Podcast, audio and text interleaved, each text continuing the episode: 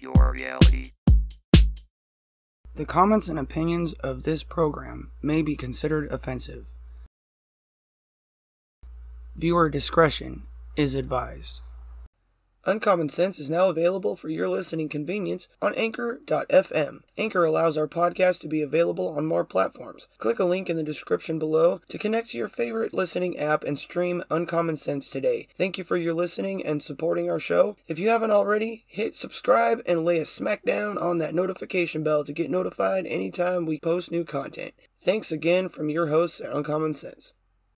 Hello, and welcome back to another episode of Uncommon Sense. Here we are again on another Freedom Friday, and I would like to uh, bring a little timeline into perspective for those that don't know or haven't heard or just want to completely deny what led the, us to the freedom that we have today. And that that's going to make a lot of sense here and to give you a little brief history lesson at the same time. So stand by, grab a seat, pull up a chair, and listen.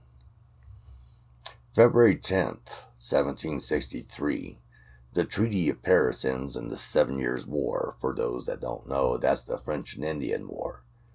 France surrenders all of its North American possessions east of the Mississippi to Britain. This ends a source of insecurity for the British colonists along the Atlantic coast. The cost of the war and maintaining an army will lead the British government to impose new taxes on its colonists with world shaking results. March 22, 1765. British passes the Stamp Act, imposing a tax on legal documents, newspapers, and even playing cards. This is the first direct tax on the American colonists and is hotly resisted. A successful American campaign to have the act repealed will give Americans confidence that they can avoid future taxes as well. October 1768. British troops land in Boston to enforce the Townshend duties. Those are taxes on paint, paper, tea, etc., passed in June of 1767, and clamped down on local radicals. The troops' presence doesn't sit well with locals and leads to street fights. One clash between soldiers and a mob in March of 1770 will leave five dead. Radicals will call it the Boston Massacre, while the British will call it the incident on King Street. Spring of 1772. Committees of correspondence are established throughout the colonies to coordinate American response to British colonial policy. This represents an important move towards cooperation, mutual action, and the development of a national identity among Americans. March to June of 1774. The British Parliament passes the Coercive Acts, often called the Intolerable Acts in America. Among other actions, Britain closes the port of Boston and requires British troops to be housed in taverns and vacant buildings. The acts generate considerable sympathy for Massachusetts, among other colonies. On April 19, 1775, the first shots of the Revolutionary War are fired at Lexington and Concord in Massachusetts. The news of the bloodshed rockets along the eastern seaboard, and thousands of volunteers converge, called Minutemen, on Cambridge, Massachusetts. These are the beginnings of the Continental Army. November 1775. The British Governor of Virginia, Lord Dunmore, issues a proclamation offering freedom to any slaves of rebellious Americans who are able to enter British lines. Throughout the course of the war, tens of thousands of African Americans will seek their freedom by supporting the British. A small number will fight on the patriot or pro independent side, despite policies that discourage their enlistment. June 17, 1775. In the first major action of the war, inexperienced colonial soldiers hold off hardened British veterans for more than two hours at Breed's Hill. Although eventually forced to abandon their position, including the high ground of Bunker Hill overlooking Boston, the Patriots show that they are not intimidated by the long lines of red coated infantrymen. Of the 2,200 British seeing action, more than 1,000 end up dead or wounded. A force of loyalists, Americans who want to remain British subjects, most of them are Scots uh, of Scots descent, is defeated by a Patriot army at the Battle of Moores Creek Bridge. This setback will largely quiet Loyalist activity in the Carolinas for three years. June 28, 1776. A British invasion force mounts an all day attack on a Patriot force on Sullivan's Island. The invaders are unable to land their troops on the island, and the tricky waters of Charleston Harbor frustrate the British Navy. The fleet retires in defeat, and South Carolina will remain untouched by the enemy for three more years. July 1776. The Declaration of Independence is adopted by the Second Continental Congress. Following a decade of agitation over taxes and a year of war, representatives make the break with Britain. King George III isn't willing to let his subjects go without a fight, and loyalist sentiment remains strong in many areas. Americans' primary allegiance is to their states. Nationalism will grow slowly. December 1776 to January 1777. In a bold move, Washington moves his troops into New Jersey on Christmas night. The Patriots then surprise a force of German troops fighting for Britain at Trenton on December 26. They achieve a similar victory over British troops at Princeton on January 3rd, reviving hopes that the war just might be winnable. The Army then encamps for the winter at Morristown, New Jersey. October 17, 1777. General John Burgoyne's attempt to separate the rebellious New England colonies from those farther south ends in a spectacular failure.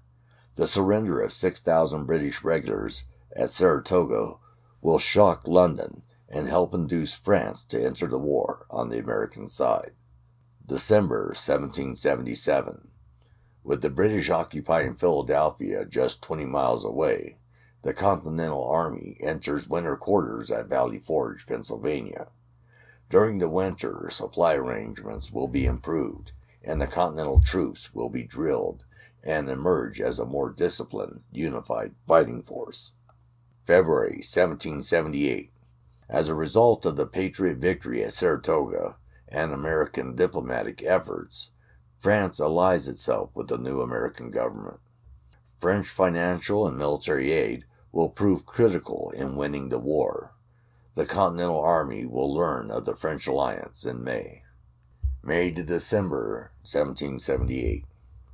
With barely 150 men, Virginia George Rogers Clark captures several British posts in the Ohio Territory, present day Illinois and Indiana, and convinces French speaking inhabitants of the Kaskaskia and Cahokia to support the Patriot side.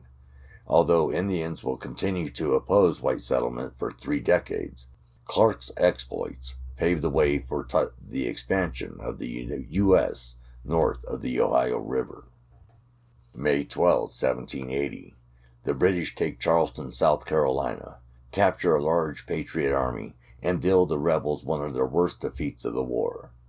The Charleston move is part of a broader British strategy to hang on to the southern colonies, at least now that the war is stalemated in Pennsylvania and New York. October 7, 1780. Patriot militia from the Carolinas, Virginia, and present day Tennessee surround and defeat a force of Loyalists under Major Patrick Ferguson at Kings Mountain, South Carolina. Indicating the deep divisions within America, Ferguson is the only British soldier on the field. Kings Mountain is truly a battle among Americans about their future. January 17, 1781. Continental soldiers and Patriot militia under General Daniel Morgan defeat a British force under Banastre Tarleton at Cowpens. Coming on the heels of the victory at Kings Mountain, Cowpens helps convince worried patriots that the British Southern strategy can be countered. March 15, 1781. British troops win a costly victory over Continentals and militia at Guilford Courthouse, North Carolina. The battle is part of General Nathanael Greene's strategy of engaging the British on ground of his choosing. Without winning a single clear cut victory, he will succeed in wearing down the British Army through hit and run tactics and set piece battles.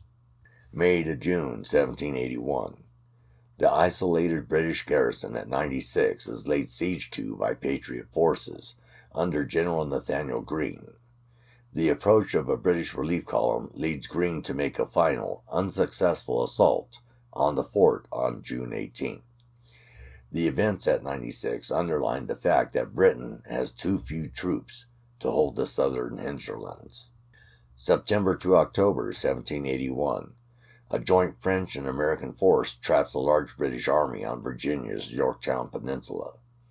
Unable to evacuate or receive reinforcements because a French fleet has driven off a British fleet, General Cornwallis is forced to surrender. Although New York City and Charleston, South Carolina will remain in British hands until a peace treaty is signed two years later. The war for American independence is essentially over. January 1782. The evacuation of Loyalists begins. Largely unwelcome in the new United States, about 100,000 Americans who remained loyal to the Crown find new lives in Britain, Canada, and British colonies in the West Indies. Among them are about 15,000 African Americans, some of whom end up helping to found the country of Sierra Leone in Africa. The Loyalist experience will have a profound effect on the development of Canada's national identity. September 3, 1783. The Treaty of Paris ratifies the independence of the 13 North American states. Canada remains a British province beginning its separate development as a U.S. neighbor. Another war with England, 1812 to 1815, will be necessary to truly secure the American nation. October 1784. The treaty at Fort Stanwix imposes a peace on those members of the Iroquois Confederacy that sided with the British in the Revolution. The war's aftermath will prove devastating to Native Americans. With no European allies to rely upon, Indian tribes will be under increasing pressure from settlers moving west out of the original 13 states. 1787. A convention of states in Philadelphia proposes the Constitution to replace the much looser central government operating under the Articles of Confederation adopted in 1777. With amendments, the Constitution remains the framework of government in the United States. I'm glad you is listening. Hope you learned something. Uh, I'm glad you're uh, with us today. And I would like to thank you for your support. With that, good night and be well.